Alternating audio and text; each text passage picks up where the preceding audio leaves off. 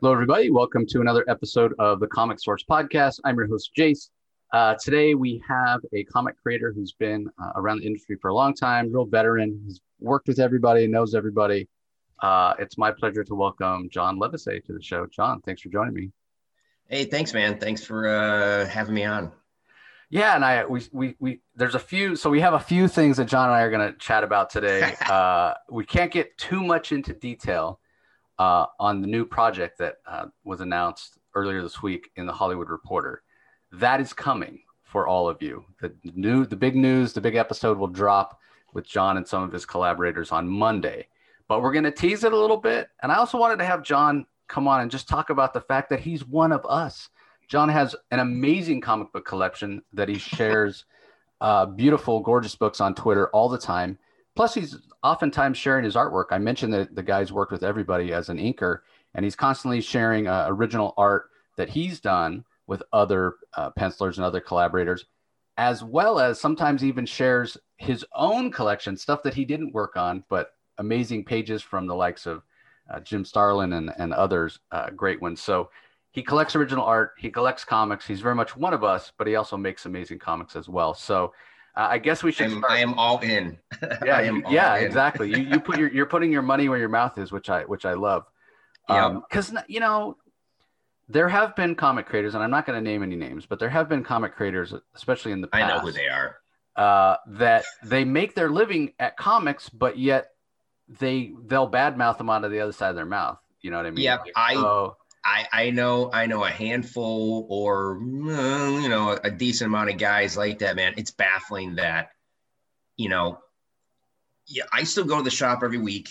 I know I buy a nice amount of books whether I buy 3 comics 5 or 10 every week and I flip through everything so I keep abreast of everyone that's doing stuff. If there's a new guy or or if there was a gig I was supposed to get and I didn't get it I got to see how it looked but yeah, it's crazy. I know some of those comic artists, they just don't care about it and they have no interest in helping or or they would never go to the shop and buy any books ever. And I've told them I go, how would how is it possible you want to continue a career in an industry you can't support? Like you have no interest in helping it.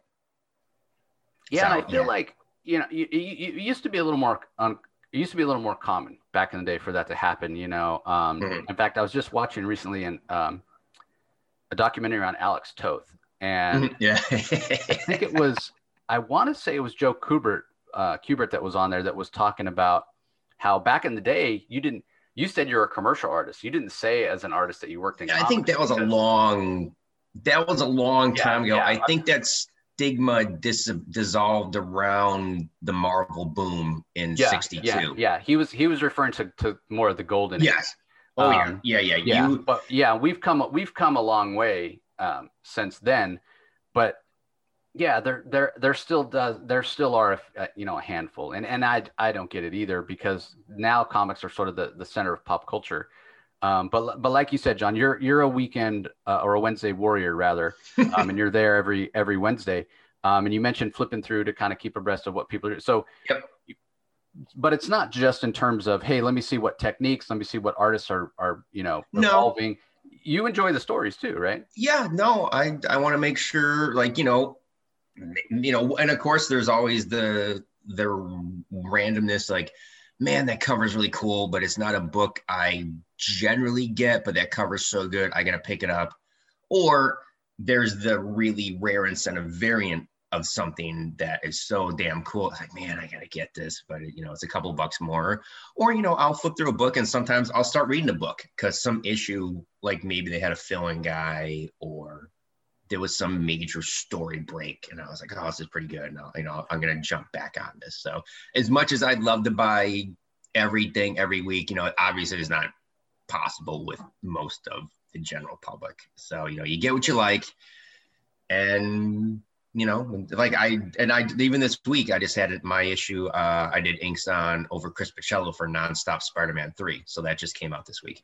Nice yeah, well, the other part is, and I suffer from that. You start running out of room after a while. Yeah, I um, you know, it's funny uh, when anyone would come over here, And um, as like when you spoke to my partner Sam recently, he'd say, "Oh my God, John has so much stuff. He has stacks and stacks and stacks."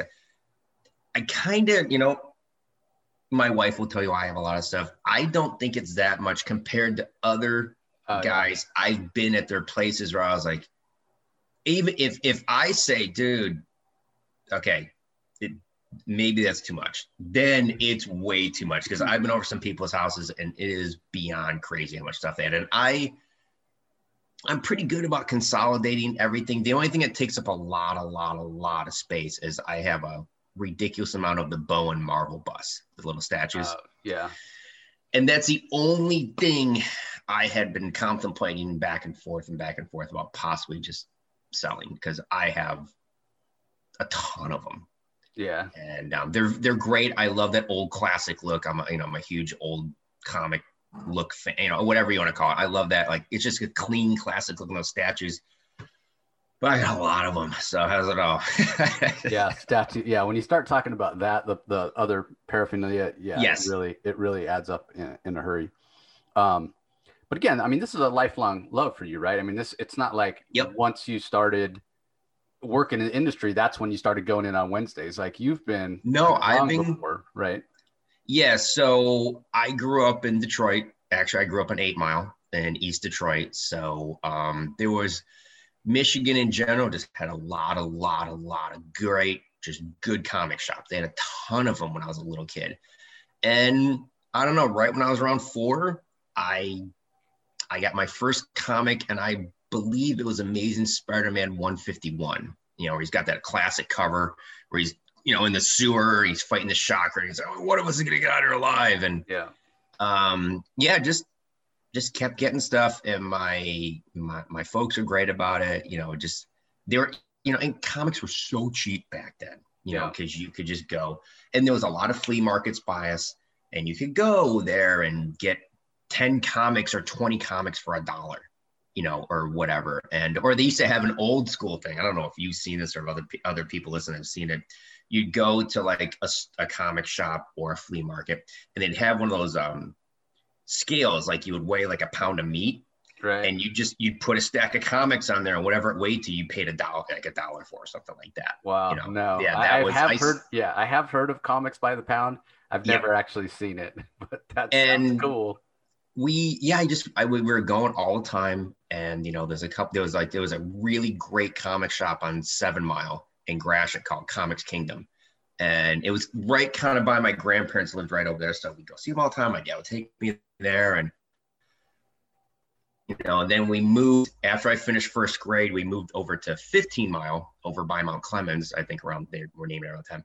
And I started going to a shop called Comics Corner, which was over in Fraser. And pretty much since then, I was going every week. You know, it wasn't it wasn't far, but it wasn't like super close. So, you know, my, I'd have to wait for my dad to get home on Friday from work and drive me over there, you know, get stuff. And, um, you know, and back then comics were not expensive. And the thing that helped, and I had found this out much, much later. Apparently, Michigan was the very first state, and this is what I was told. I don't know if it's 100% accurate. They were the very first state to offer a club discount for new books. Mm. So, you know, you would get your 25% off and 25% off a comic back then, like in 1980, you'd save a ton of money. So you could buy a crap load of stuff. Yeah. I mean, I was buying, I think I was getting almost everything except for Superman, Wonder Woman, Aquaman, and Conan. I think I was getting basically everything else. And then the black and white boom hit, and forget it, we were getting everything else. Too much stuff. Yeah, yeah, that's really when things started taking off. Now, do you still? I, you probably have a bunch of books from from back then, but I have uh, them all. Well, but you have some really great keys that are from even earlier than that, right? Yes. So, at what point did you start saying, "Well, I've got you know all this great stuff from whatever late '70s, early '80s up"? When did you start thinking, I, I need to go back and, and fill in and start getting some of those keys that, that now, especially, you know, as you know, in the last, since the pandemic hit, yep. back issue prices have gone yep. crazy. Um, um, I think around the mid 80s, maybe six or seven or something like that. Um, you know, I was Overstreet, the Overstreet Price Guide. They used to put out this um, filler in between the big phone book size ones. They put out that little newsprint one that was like 295 or 395 and it was like a, a bridge version so i would get that because i didn't want to spend all the money on getting the thick one and i'd go in there and i just look through every page mark off all the key issues i'd mark off every Neil adams art interior artwork um, you know any uh, I think like all the Steranko stuff because I was like massively in the Steranko back then in the autumn. So I would go through and I'd hit like, and I would see like okay, this one says it's scarce, or you know, this one was rare, or this was a first appearance of this or, or that. So I just go through that. And back then, you know,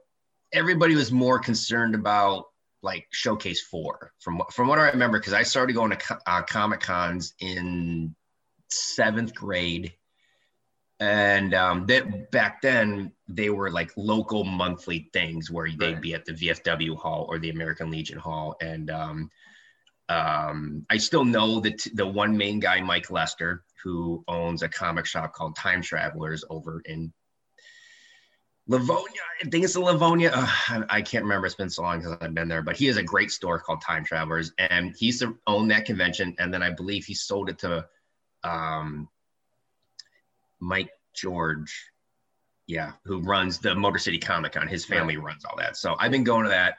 Um, no, it wasn't Mike George. Um, I'm forget. I'm, I'll remember it later. But they had a monthly show every, and my mom would drive me and my friends there, drop us off, and you know we go do look at you know I check out stuff and get buying books. And I met my first artist, who I believe was the guy drawing Dead World for Arrow Comics at Zombie Comic. I think it was Vince. Was it Vince Locke?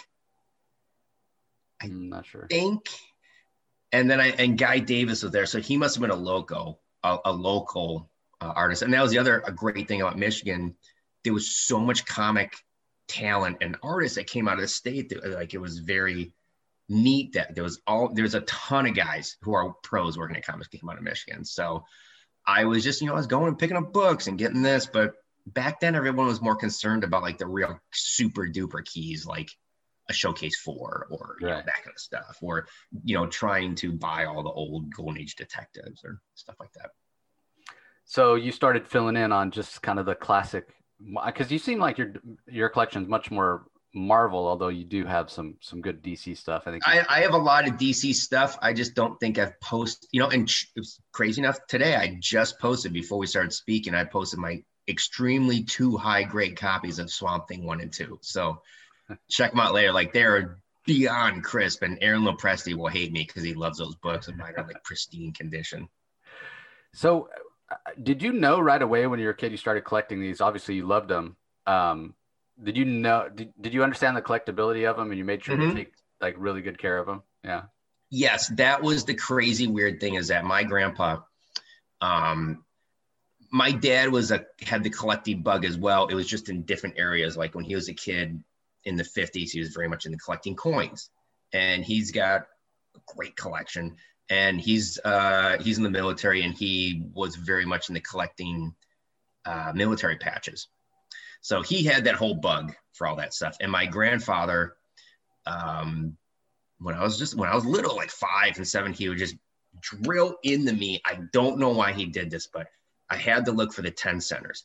You look for those 10 centers, you get those 10 center cover price books and I just was just kept looking for those. And weirdly enough, I didn't have comic bags back then until I think I started actually going to a real comic shop after we moved.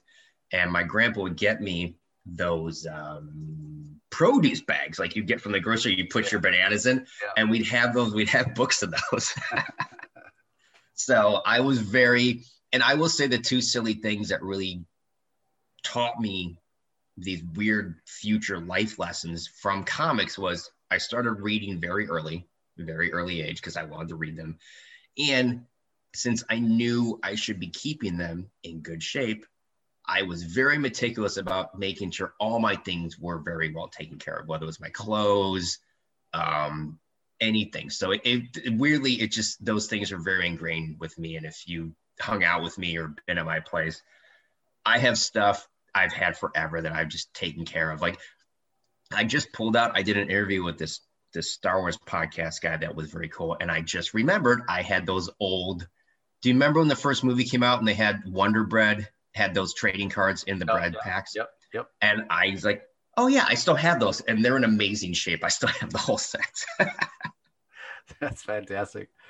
Uh, so from this early love of um, of collecting comics, of reading them, um, and, and, you know you've got this beautiful collection now as sort of a, a, testament to your lifelong love of comics and and the care of them. Because you know then and, and we'll talk about this in a little bit the whole you know getting them graded thing which came later. Um, but at what point did you start thinking okay i want to make this my my career right? I want to get into creating comics. Um i right around probably i think it was seventh or eighth grade when we you know you finished sixth grade, and then where we were in, you know, just outside Detroit, middle school was seventh and eighth grade, right before you go to high school. So when I started middle school in seventh grade, um, this new kid moved, you know, moved in the area, and he joined our class, and uh, my friend Phil, and he was really good artist for our age. I was, he was really good, and I, I was like, hey, you know, I started giving him ideas for pictures, and then I started you know, um, writing little stories to have him draw. And originally, my thought or my plan was going to be I was going to open up my own comic shop after I graduated high school. But somehow that just faded away. And I started writing these little short stories and scripts for my friend the draw. And we were doing that for a couple years. And after, like, there was one story, I don't remember what it was, but, you know, you know, and you know how I'm, I get this writers, you know, they like, oh, and this needs to be changed or this is different. You know, I kept giving him notes, and one one day he was not in the mood, and he just said, "Forget it, I'm not. You just you draw this crap," and then he just that was it, and I was like, okay, uh, I guess I'll just do that, and I just started trying to draw and trying to draw. So that was around I guess it was the end of 10th grade or middle, you know, right between 10th and 11th grade. Right. So I decided, all right, I guess I'm doing this. People do this, so why can't I do it?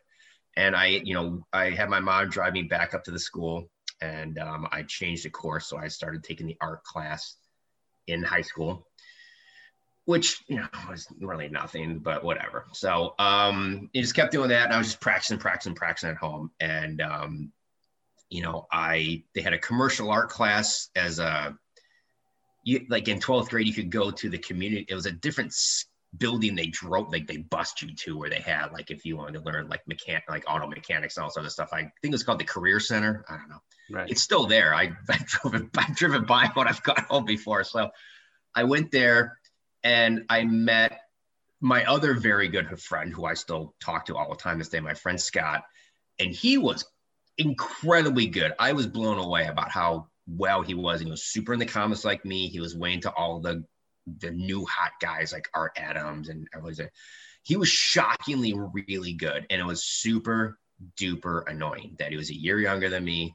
So we were, you know, we would come up with ideas for this and this and this, and then we decided, you know, hey, we're really gonna do comics. Let's go to the Joe Kubert School of Artwork. This is the only place we knew of at the time. And there was no internet back then. So I wasn't going to sit there and just type up and find out where right. to go and all yeah. this other stuff. So um, I waited a year because he was a year behind me. So I had to wait for him to graduate. So that following year, I just worked my butt off and saved up t- all the dough so we can go. And obviously he got accepted. I was very concerned I would not get accepted at a school because my portfolio was so bad. But I got in. So we both went, and the first year was great. You know, they I didn't know anything, literally anything about drawing. So the first year is absolutely perfect because they teach you the very basics of what artwork is, what what art is, and then they transition. This is how comics are done. And comics, and so it was perfect because I and I I'm gonna sound like a complete dummy because I'm repeating myself. I literally didn't know anything except that Spider-Man had webs in his costumes.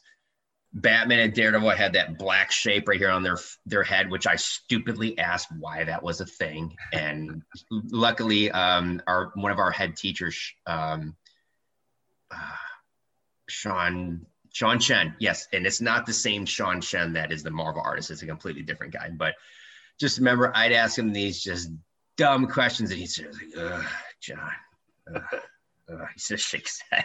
So, um, but it was a great first year because they really I, I, absorbed just the basic basic of stuff so um and it was even more 10 times frustrating because my friend scott that came with me he was one of the best guys in our class and i'd be sitting there feverishly trying to do the homework assignments at night just staying up all night oh, I'm, I, i'm trying to figure out anything and he'd just be sitting there eating a pizza and then the next morning we get there a little early. He'd walk across the street to the diner, have this huge breakfast, come back over, draw his whole homework assignment in about five or 10 minutes. And it was absolutely great.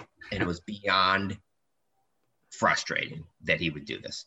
It was just infuriating. So, so at what point did you think, well, I think I'm going to go into to inking that that's the, the place for um, that was more of a decision in the second year of going to that school where um, I was inking Scott's pencils, my friend's pencils. So he would pencil stuff. I was inking it and trying to figure out all that stuff. And at that time, of course, was the Jim Lee, Scott Williams, Whilce Portacio explosion of awesomeness. So, right. you know, that just hit me like a ton of bricks. And I was like, ah, this is, you know, this is it. This is what everything should be and we're just you know pouring over that and buying multiple copies of the comics and cutting out what panels and trying to figure out like all right why would scott do this and this and this and this and why is this inking like this and um you know, I was doing it and doing it, doing it. And it was just weird at the time. They really had no inking course. Like we had each week, the five days a week, you had two different classes each day, one in the morning, one at night. So you had 10 classes each week. None of them were for inking. It made no sense because if it's the only other main component besides penciling for you do a comic page. So I was like, why isn't this happening? I go to the main office. Again, I'm bothering Sean Chen. He's like, I don't know, we'll have an assignment. And I was like, that's not going to be overly helpful. So we had, I decided halfway through the second year, I'm just, I'm just not a school guy. I never have been. I've, I've had better results on me personally just diving right in, just doing it. And I learned by experience or learn from failure or mistakes. And I just, I just keep doing, keep going. And so I was like, you know what? I'm just going to drop out, you know, and it was, it was a weird time at that time. Cause that was during my second year, that was the 92, 93 image had just started co- coloring for comics was going in a completely different way compared yeah, to what right. we were doing at school. Everything was about on the cusp of jumping the next level. So, and the school is amazing. It's just at that time we still had a handful of very old techniques we were doing, and I don't know if I had the foresight or the stupidness of.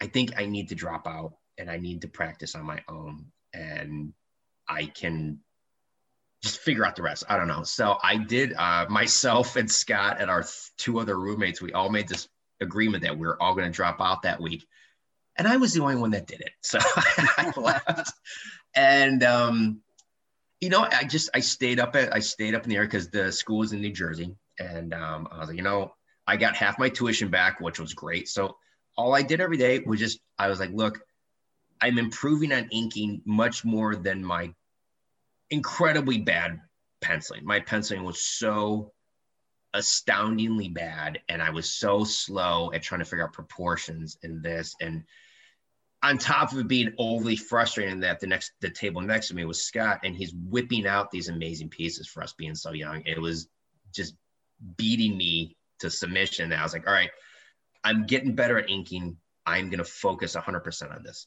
And that's all I did. So, yeah, I mean, again, uh, probably a good a good decision, you know, based on the the, the career you've had. May, um, maybe, maybe the only deterrent that I, if I was going to go back in time, and I know everyone says like, oh, if I could do this, I could do that. The littlest, littlest thing I would have changed is that I started so late drawing. If if I would have drawn started drawing like pretty much every other guy or gal that does comic books, like oh I've been drawing it since I was in the womb or I've been drawing since I was four. If I would have had that start that young, I probably would have been started working professionally the day after I graduated high school. Right. And like that's the Joe Madureira story. Like Marvel was waiting for him to graduate high school so he could yeah. just work the day after. So I possibly, and I think if I remember correctly, Joe Rubinstein kind of was the same way when he started inking. I think he started like inking professionally at 17 or something. Like he was like, boom, he just started going, and then he like didn't stop for like the next 50 years or whatever. But um, that would be the only little thing because so after I dropped out, I taught myself, and then I actually got my first professional gig the following summer. So I got that, and you know, I just I just kept going. Yeah, Jimmy Palmiotti has a similar story too, where yes. he started, you know, when he's still in high school, ghosting yep. and, and, whatnot. Uh, and it's so it's so different now too, right? Like you talk about that era, the early '90s, computerized coloring, and, mm-hmm. and now we're to the point where a lot of artists work digitally, you yes. know, or they're they're working you know, on, on a Cintiq or an iPad or, or whatnot. Yeah. And that's technically their pencils. And then it goes directly to colors and it's not even inked in a traditional way. Um, yeah. So I think you still work traditionally. Yep. And I, I'm, I do not even, I don't even know how to ink digitally. I, I have no idea how to do it. Well, so I, I'm curious because, you know, you, I think you're one of the technically best inkers and one of the, let's just not get everyone upset. I don't know if let's let's. Um, what, let, what I mean what what I mean by that is is that you your your style is very versatile. You know, and you know how to how to switch it up. What when it, things need heavy blacks, a lot of textures, real gritty, or something needs to be super clean. Um, and I, I just, I mean, I'm not an artist. I have been reading comics a long time, and with the changes in the way the art is done now, even I am able to tell you know, and you can go and look at the credits. You know, they'll have an artist listed and then a color artist, and there's mm-hmm. no there's no inker. It's not you know designated. Hey, this is the pencil. This is the inker. Yeah. There are a lot of guys, and you know they tend to be the older guys. Their art with their their line work with inks over the top of it is just better. So, how do you feel about the way the state of it things are right now? And not to badmouth anything, and it, this is just the way of the world. And, and we know comics are much more expensive now, and thank God the artists are paid more. So I can understand a publisher, you know, hey, if you can go directly from digital pencils to color, I, I understand it, but it's not always in service, and it doesn't always produce the best end product. Um. Yeah, I mean, I obviously I'm I'm an old I like the old school way. That's just you know I, I and I like having as you know as you said I, I, I like having my collection of original artwork that I've purchased, but I also like having my boards. But yeah, there's there's a handful of guys or you know a, a lot of guys that are doing that all digital that are very very good. But it, it is a time saving method. You know, drawing pages is a lot of work and it's very time consuming. So you know, there's stuff they can do, and there's there's a handful of guys that are very good, and like you know, Mitch Gerads, I believe I'm saying his name right. Yeah, yeah, he's very good. Um, oh, I'm gonna blame. There's a lot. I'm sorry, everyone. I can't remember a name. It's uh, I, I have only had uh, four sips of coffee so far. So, um, but yeah, it's a little.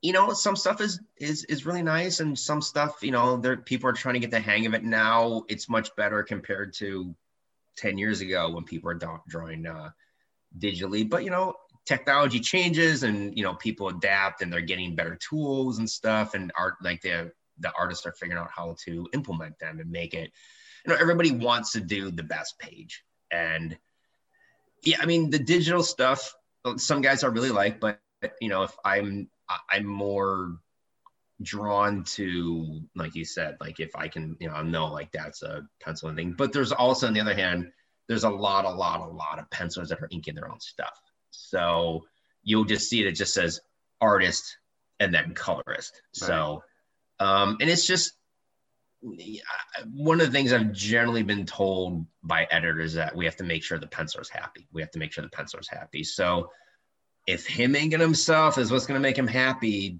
they're just going to go along with it. They're really not going to. I've even had one editor tell me this a little while ago.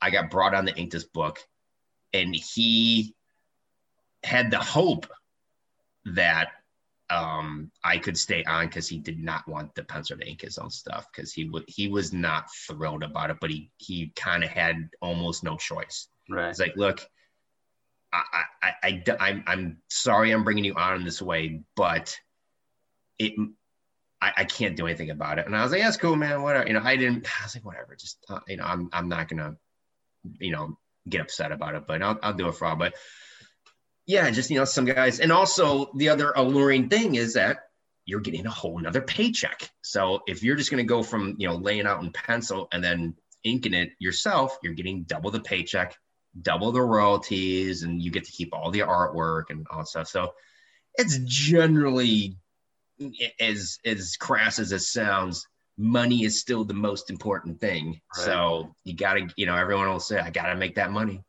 I gotta make that money. So um yeah, I mean it's Alex Maleev, I think that was the other guy. When he was doing Daredevil, I believe that was all digital when he was doing with Bendis. And that stuff looked great. And I know from the collector side, many, many people were super angry that there was no pages to buy. yeah, it happens a lot. It happens more and more uh, nowadays. And and one of the things that we'll talk about this when we talk about original art is is guys that where they'll do a, like a one of one print on demand of their yeah stuff. Which I st- I mean I I get it, but at the same time, I'm not going to pay the same that I would for, you know, Yes, there there are websites you can go to where you know yep. basically you know you you the first one to buy it and they'll you know print um, mm-hmm. basically a, a printout of their digital work and and you're and I I understand I understand the theory and the um I don't know whatever word would go next but I, I understand the reasoning behind it but it's just not my thing you know I'm like I said if I'm gonna if I'm gonna buy a page and I'm gonna sink some money or some serious money into it you know I want to make sure that it, it's something that could possibly if i want to in the future or if i need to if you if you really need to sell it you want to make sure it's actually going to be something desirable. Yeah exactly. Um, going back to the inking thing and then we'll talk yeah. more about original artwork. Um, so i talked to um, jonathan glapion um, every, yeah. every once in a while who's who's a phenomenal inker. And he sort of talks about it being a sort of a dying art you know, and probably for a lot of the reasons that we're, we're talking about. People either go, you know, directly from their digital pencils to color, or they're inking themselves, mm-hmm. or there's this, there, I mean, more so than any sort of part of the creative process for a comic. People understand, like, okay, I'm the writer. People know what that means. I'm the penciler, you know, I drew it. They understand what the, I'm the color artist. Okay, you you colored it basically. You know, we all know what that is, crayons yeah. or you know, colored pencils back in the day. we say inker, you know, so many people are like, what, what does that mean? Mm-hmm. So you, you traced over the pencils? Yeah. And, you know, that's a huge thing for Jonathan. So many people think, oh, so you, you're a tracer. Yeah. It's so much more than that. There's such a, a misconception of what an inker is. And I think for a lot of the, the reasons that we're talking about, whether it's a penciler inking themselves, whether they're, you know, they're trying to make more cash, if it's for speed of production, if it's yep. save the publisher money, for whatever reason, there are many, much fewer inkers. The number of inkers, you know, and good inkers especially, um, yeah. is is so much smaller now. Um, so is is there anything about like the misconceptions? Is there anything that you would want people that you wish people knew about inking? Um, you know, what's your general feel about you know what what Jonathan's points are? Um, well, I, I did have one little thing to add from the beginning of what you're talking about. Where like, oh well, nobody knows what this you know part of the job is. My wife and i were at this party years and years and years and years ago and it was um i think it was mostly a lot of her friends or you know i think we had just started dating at the time and she introduced me and she told me like oh you know he's a comic book artist. He draws us things. And one guy actually said to me he's like somebody draws that stuff? I didn't i didn't know that. I thought it just it just got printed and I looked at I go, I go, do you really think we're so far advanced that they just made a machine that instantly creates a new story every time. Like we're at that level of th- like free thinking computers. And he just like, yeah, I don't know. I just didn't. Why would anyone draw? I was like, I guess so, um, yeah, with the inking now, um, yeah, it's it, it, it's just hard. There's not, you know, there's new obviously there's new guys all the time, and um, the companies like that because they can get them for much cheaper, and um, you know, it's just I don't know. I mean, dying art, you know, Jonathan, Jonathan's kind of right. It is, you know, and it, it's hard to find guys who are very good and generally, and with the tracing thing, like you said, you know, there are books or pages where you just basically kind of have to do that because either it's a ridiculous deadline or you get a lot of the pencilers who they're so they pencil so tight and they do not want you to stray one molecule away of what they have put down. Right. Or they will get upset and throw a fit and possibly just kick you off the book. So it it depends. And a lot of the pencilers now, or you know, they had been for a while, were penciling like overly, overly, overly tight. So if I would get a, a you know pages like that, it's much easier because you, and this is gonna sound dumb, you don't have to put really a ton of thought into it. You just do a nice, clean, precise, slick job, and you get it done. But I like getting the stuff where I can get some grit going and I like my textures. And if I can juice up some stuff here and there, you know, I would that that's what I dig. And Jonathan does the same thing. You know, Jonathan's throwing in a bunch of different pens and quills and he's doing those textures over Capullo. And a few other guys he, you know, he'll randomly work over. But you know, that's the stuff that's exciting. You know, I like seeing the stuff I like seeing when I'm picking up a book for inks.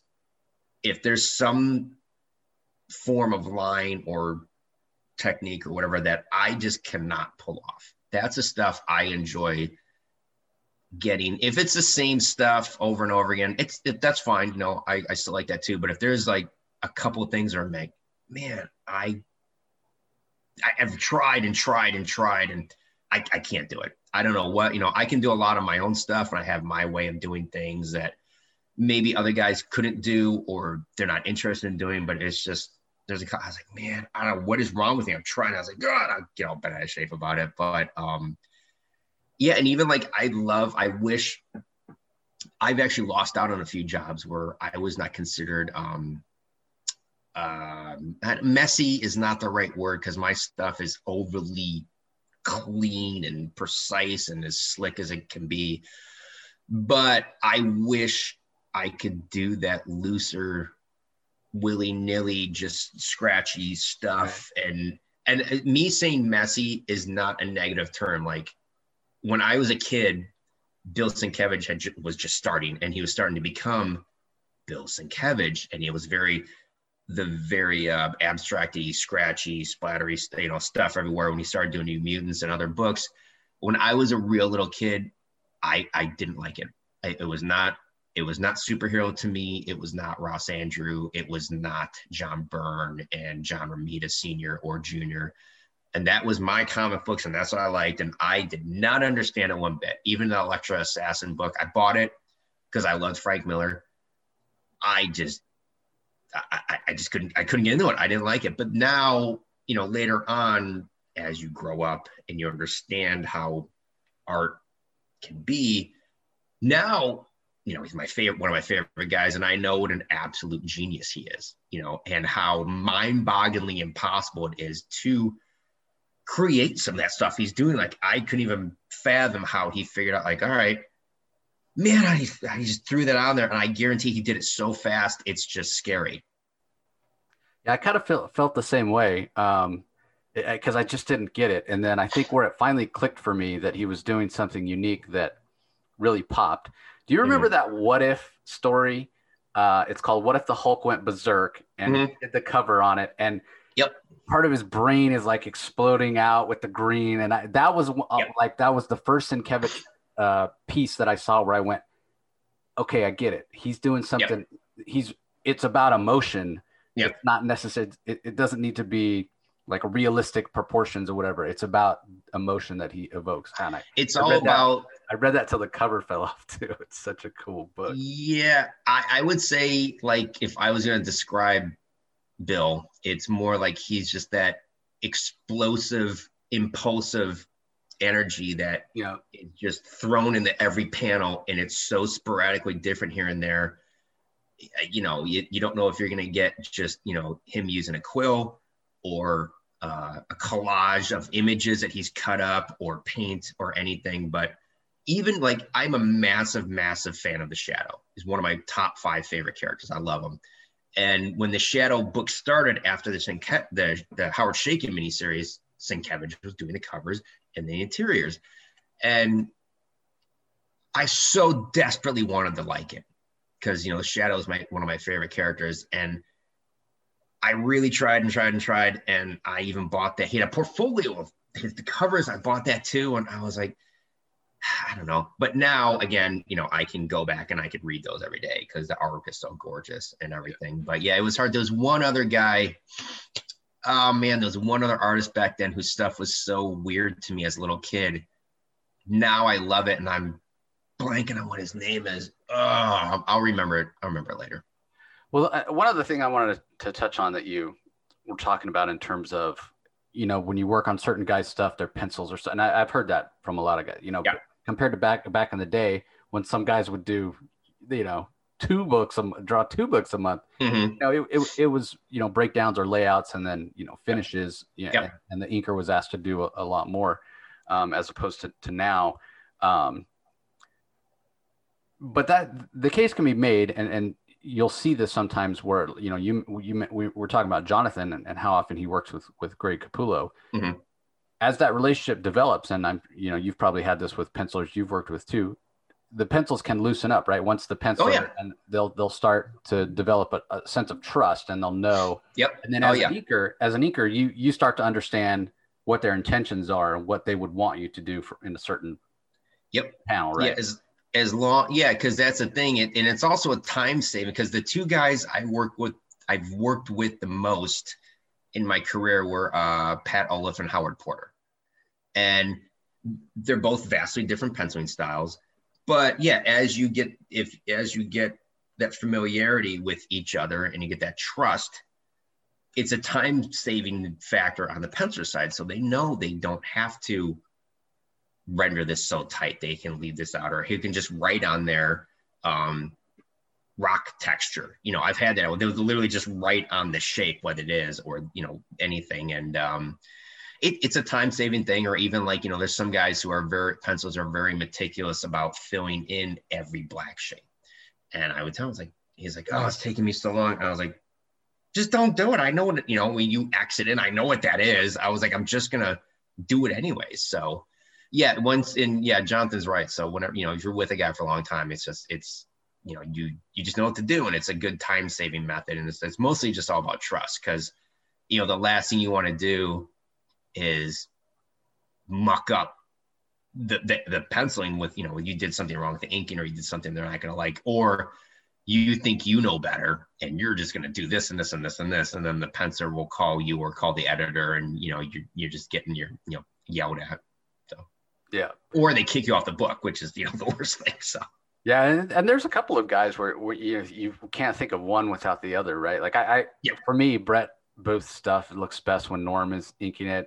Uh, we can think about um, Alan Davis, Mark Farmer, obviously Byrne and Terry Austin. I mean, there are some real uh, collaborative, uh, but yeah you know, art art teams that you you, you know you just you, you don't want to see. Not not that it's bad to see somebody else ink them once in a while, but you know, there's you're you're too you're too in, um familiar and invested in that look right, exactly. I think the longest team, and correct me if I'm wrong, the longest penciler inker team was was it Ross Andru and uh, Mike es- Esposito? Yeah, I think you might be right. I think they were because they. And the other story I read, they didn't really get along too well, but they worked together for what, like 25 years straight or something. yeah but but yeah i mean I, you can go back to our point earlier about some some guys their stuff just looks better And. I, we can look at uh, and we talked about this on our dc spotlight episodes that we do when we when the first issue of uh, of Dark Detective came out, Tom Taylor's book that uh, Yep. Andy Kubert's drawing. Yep. Um, and he there was no inker credited on the first issue. No, he inked. Yeah, he. Well, Andy, the the Kuberts can do everything. So Right. yeah, he inked those first.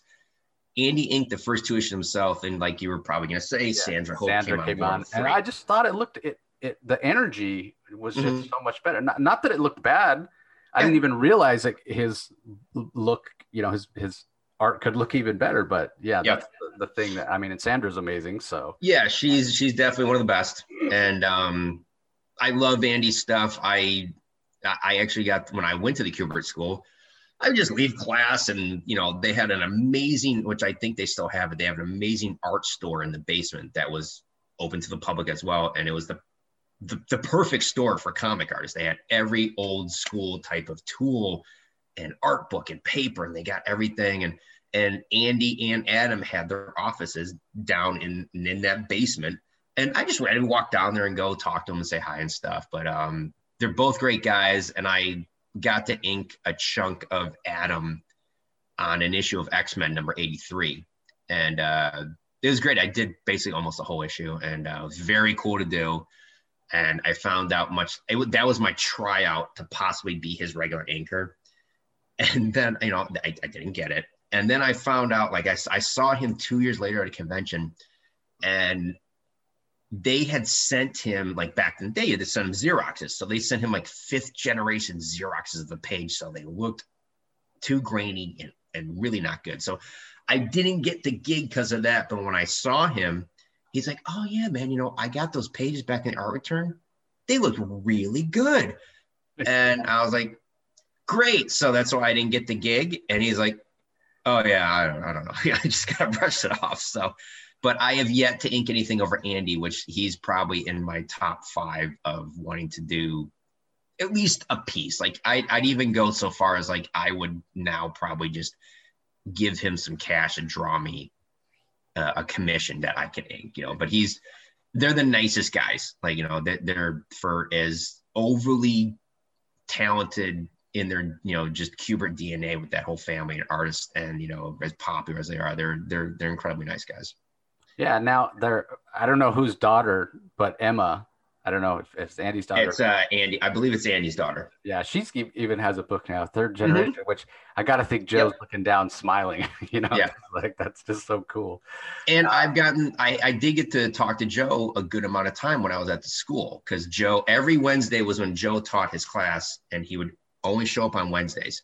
So usually, you know, he'd make his rounds around the school. He'd go into class and walk around and stuff. And, you know, I got to talk to him and he was just a nice, he's a very nice guy. Yeah, he's one of the guys I wish I had. I started going to shows sooner, so I could have could have met. There's a few, uh, but but you mentioned um, Andy being on your list. Who who else is on your list of guys that you still would love to uh, to work with? Um, uh, it probably would be a lot of guys from you know being a kid and loving some of those guys. And I've been fortunate to work over a few. Like I loved Ron Frenz when I was a kid. I loved, absolutely loved Uncle Ron when he was drawing Spidey. That was it. It was the, the best. And I got to ink a few issues over him on Spider Girl because, you know, I was already inking Pat Olliffe and I had become very good friends with Pat. And Pat and Ron shared a studio for many, many, many years. And so I got to do a couple fill-in issues at Ron Pencil, and it was so awesome. And Ron's Ron's just I just call him Uncle Ron because he's like that old he's like that uncle you get who just wants to bust your chops nonstop and is just teasing you the whole time. And um, he really just would constantly lay into me. But it, I could I loved it. It was so his stuff is so fun, and I just it just his books when I was a kid were the best. So it's probably you know he already so I got that off the list. Um, Rick Leonardi, who I loved when I was a kid as well. I got the ink and issue of uh, Spidey 2099 over him, which was awesome. You know, I did the whole thing, and I had heard there was this long, long, long running um, story or whatever through comics that he does not like any inking except Al Williamson. That is it. So I inked that book, and man, I really, really put some effort into it. I was like, I'm going to show him, I'm going to make this look great, blah, blah, blah, blah, blah. So I did it. I did the whole issue. I asked the editor, I was like, hey, could you just please ask what he what he thinks? I mean, if he doesn't like it, it's fine. I'm okay. I'm a big boy. I can take criticism better than anybody. And I never heard anything. I asked the editor like five times. So I Rick was at a con, the Long Beach show here about two years, two, three years ago. And I went, I drove up there Um, because um, I was specifically going there to talk to Kevin Nowlan because Kevin Nowlan's going to do a cover for my Slow City Blues comics. So I went and talked to Kevin. We talked like 40 minutes. And then I was like, all right, I'm going to go talk to Rick before I leave. And Rick had some people at his table. So I'm just flipping through his stack of pages. And he had, I had the blue line, his book. So he had the pencil pages from that issue. So I pulled them out. And um, there's a break in the conversation he's having with those people. And he just kind of like looks over my direction. I was like, I go, hey, do you remember this issue? He's like, oh yeah, yeah, I remember. I go, what'd you think of the inks on it? You know, because I was trying to get a genuine opinion. He's like, I don't know, man. You know, I, I thought they were really good. I was like, I was like, oh, thank God. And he's like, why? I was like, because it was me. I inked it. He's like, you did? And I was like, yeah. It's like, I loved it. It was so good. I was like, I was so relieved. I was like, oh, thank Christ. I was like, I was like, so it was nice. I got to, I talked to him for like 10 or 15 more minutes. So he was very nice. And um, I used to really like Ron Lim when I was a little kid, you know, when he was doing Captain America and Silver Surfer at the same time. And I love those two issues where Cap was fighting Daredevil when Cap was all on drugs or whatever he was doing. Yeah. And um, I got to do a bunch of stuff over him, which was awesome. I did like a, like eight covers over him and some short Venom story. Um, the only other two old guys, old school guys that I really, really loved when I was a kid that I really would love to do something over are uh, Kerry Gammill and um, Jackson Guice. I loved Jackson Guice when I was a kid. I love that stuff. And I've got, I own like 11 pages of his Iron Man book. I love that stuff when he was doing Shield. And um, oh, there was a Kid Flash Teen Titans Spotlight issue he did that I absolutely loved. I probably read that thing like 20 times.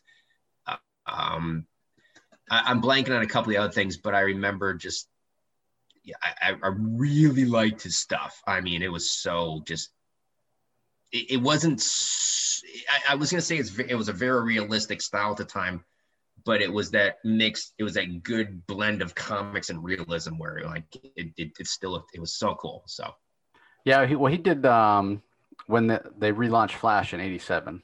Yep, yeah, yeah, yep, yep. Yeah. Yep. I actually have I got I have issue one right behind me next to my file. yeah, he's his stuff's fantastic. Um, well, uh, I don't want to keep you too much longer, John. Uh, and and we're gonna have to. No, have, man, I'm I'm fine. Whatever you want to do, I'm fine. Well, we're gonna have to have you back on to talk uh, original art. Um, yeah, that'll be that'll be great. So my thought is, everybody, we're gonna we're gonna transition now into talking.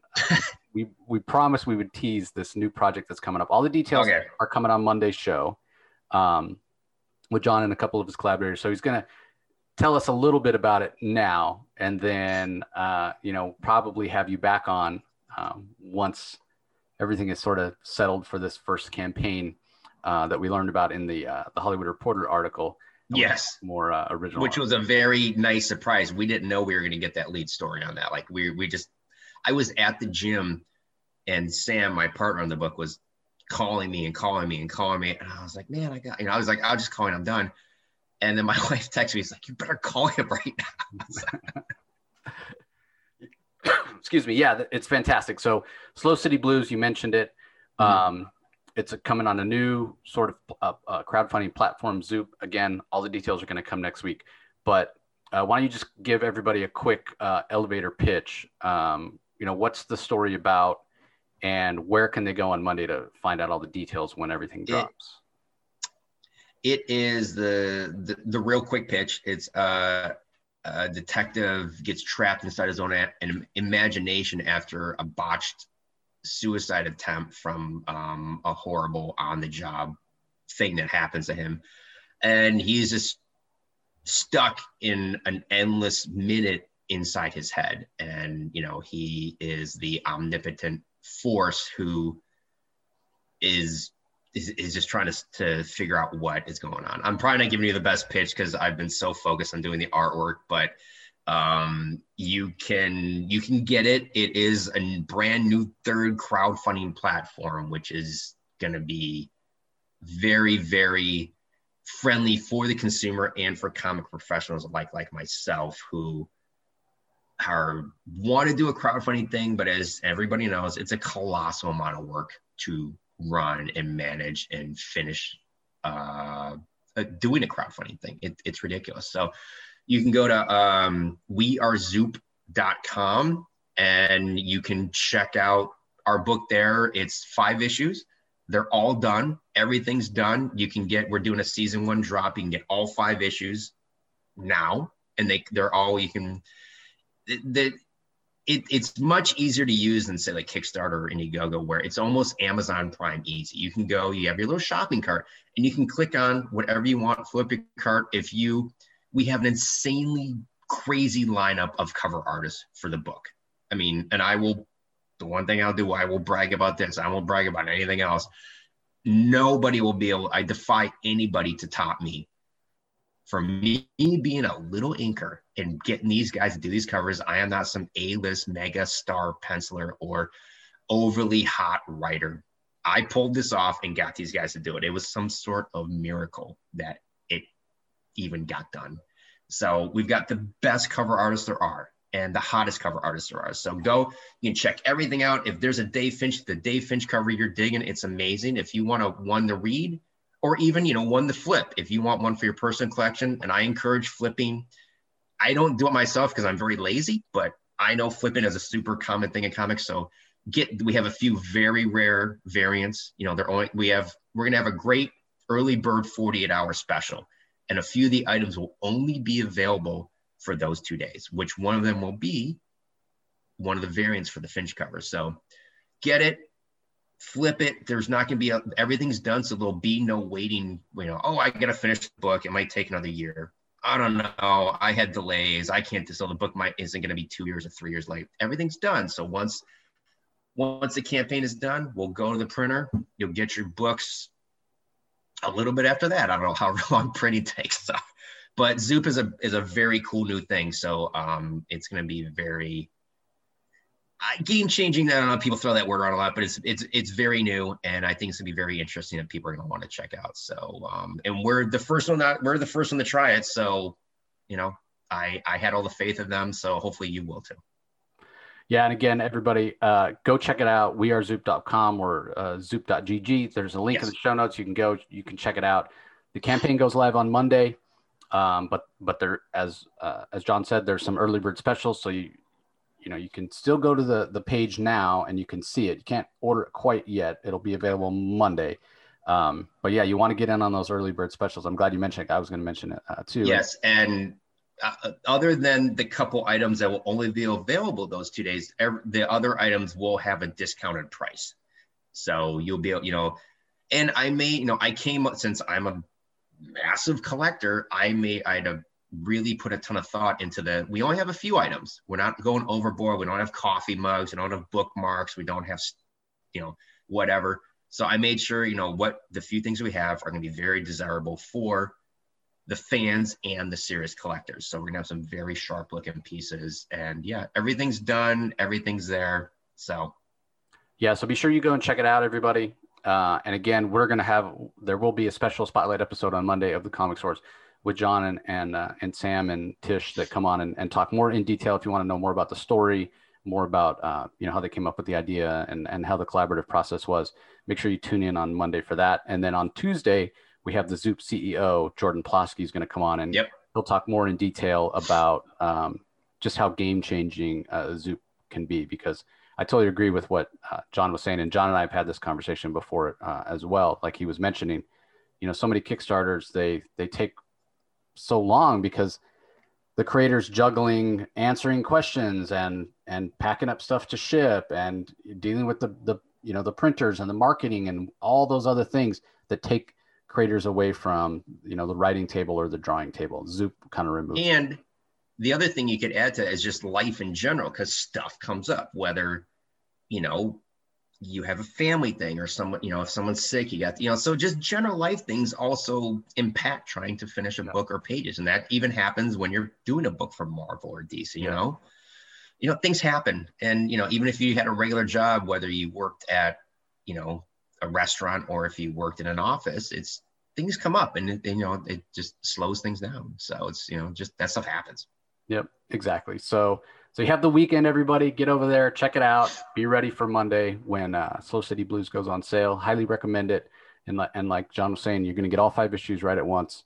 Um, and I think it's going to be a massive success. So um, we're going to have John back on uh, after the campaign is uh, is over and uh, people start talking about it because I'm, I'm, I'm very curious to have you back on, John, because I, I want to talk about how the campaign goes. You know. Yeah, I'm. I, I can add one more thing. Yeah, what's going on about the covers, which they're amazing, but obviously the interior artwork, which I did the inks and finishes for, and we had uh, the penciler Sean Mall and colors David Barron. It's it's it's very super cool. I wanted to do, like I said, I know how how much it sucks you putting your hard-earned money down for these silly comic books. I wanted to make sure you are really getting your money's worth. So I, I put down I put a thousand percent in every page, and so do the other two guys. I mean, we really and Jace, you've seen a number of pieces from it. Yeah, yeah. Well, I've got to check out the whole first issue, and yeah, the yes, art. and but I've sent you I've sent you a lot of black and whites. Yeah, yeah, that that is true as well. So uh, yeah, everybody check it out. my temptation is to dive into more, but we leave it for Monday. It's all there in Monday's Spotlight. And yeah, we'll, we'll have John back on uh, to talk about how the campaign goes, and we'll talk original art uh, at that time. yeah because I don't want to sell it. I don't want to sell it short, but I don't want to make this too long for you guys uh, as well. So uh, again, John, uh, I'm sure we'll talk soon. Thanks for joining uh, joining me and giving giving us your sort of history with uh, with comics. Uh, you know, one of these days I'm gonna have to come over and just drool over your collection. Not on your yeah, but I'll, I'll, I'll drool in the general direction of your of your collection. It'd be really cool to check out. So well, check out what I put up today. You're gonna you're gonna dig those Swamp Thing issues. Yeah, I'm gonna go. I'm gonna go check it out right now. So uh, again, John, thanks so much. Best of luck on the campaign. Yes. Look forward thank to, you. Uh, to having you back on uh, to talk about how it all goes down. And to all you listeners, uh, thank you for joining us as always. We, we really appreciate the support, and we'll talk to you next time. Yeah, thank you, everybody. You can find the Comic Source podcast on Spotify, Apple Podcast, Stitcher, Google Play, or whichever podcasting app you prefer. Please tell all your friends about us, subscribe, and rate us. The ratings really help with our visibility and our ability to reach new listeners, especially five star reviews on Apple. Also, be sure to visit us at lrmonline.com to join the conversation, access the show notes, and discover all our other great pop culture content. If you want to email us, the email address is thecomicsourceblog at gmail.com, or you can follow us on Twitter, twitter.com forward slash the comic source. Do a search for the comic source on Facebook and Instagram to follow us on those social platforms. All three spots are great places to find out when we release new episodes as well as follow all our convention coverage. So, once again, we want to thank everyone for listening, and we'll talk to you next time.